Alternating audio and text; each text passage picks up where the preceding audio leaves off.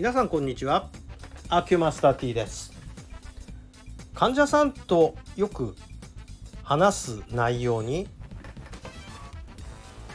まあ、私が話すんじゃないかな。きっかけは患者さん側からなんですけれどもなんとかこれを直してくださいというふうにお願いされる時があるんですね。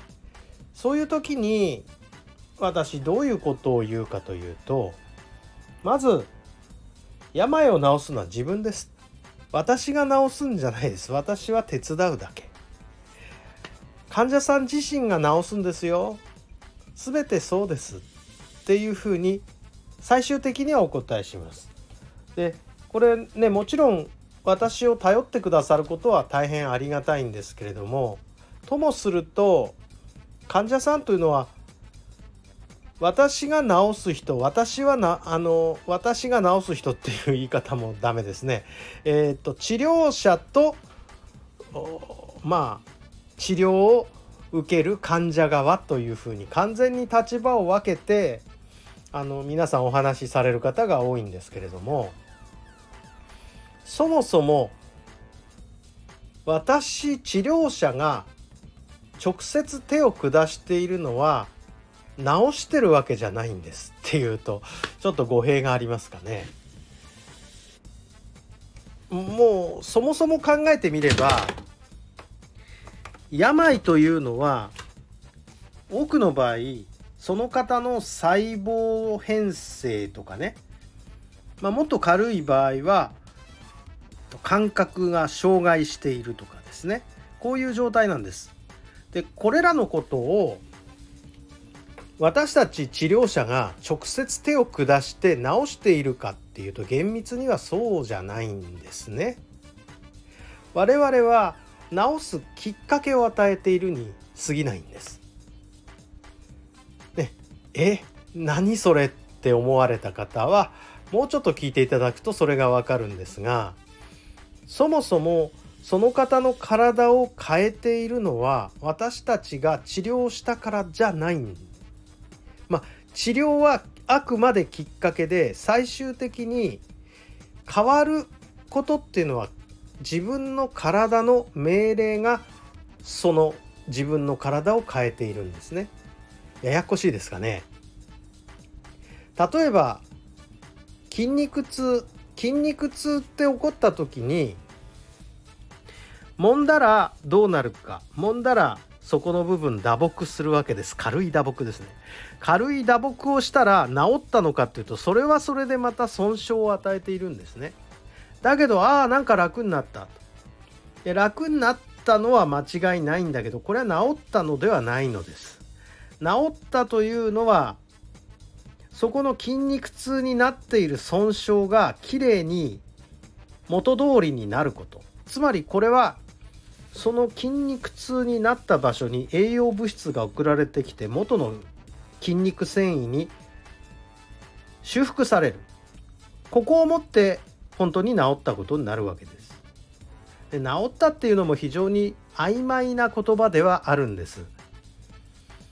ただまあ治癒っていう言い方をすると差し詰め細胞編成の場合は細胞が元通りになったとこで治癒と言えます。感覚障害もそうで感覚障害が治ったという段階というのは感覚障害がごまかされてなんとなく感覚障害がなくなったように思うけど本当に治ったというのは普通に生活していてその感覚障害が長期間起こらないっていうことが治った。まあこう治ったもねほんと難しいんですよ使い方が。えー、三髄に「大」って書いてなあの治るなんで直線の直の字書かないでくださいね。それはパーツ交換とかで完全にこう工事屋さんの世界です修理屋さんの世界ですから我々は治療者なんで患者さん自身の体が変わることを手伝って一旦介入してるだけのことなんですねだから治るっていう言葉が非常に広い意味を指すもんですからすごく勘違いを与えるんです。で我々がやっていることは治すことのきっかけを作っている。例えばという例えばじゃないですね。あのまとめに近い話なんですけど痛い。痛いから動かない。動かないから体がもっと弱ってその細胞がおかしくなる。でそれによってまた痛い。っていうこう負のスパイラルを繰り返していくわけですね。悪くなっていく時って。だからこの悪くなっているこの負のスパイラルに対して痛みを軽減させるっていうそこで負のスパイラルを断ち切る努力をするわけです我々は。それで痛くない状態を作ることであ動けるで動きます。動くから細胞が元通りの細胞ができていくまあできない場合もありますけどできていく体力もついてくる。だから痛みが軽減するっていうこう正のスパイラルに我々は変換する一つのきっかけを作っているに過ぎない。つまり治療者というのは回復のきっかけを作る人。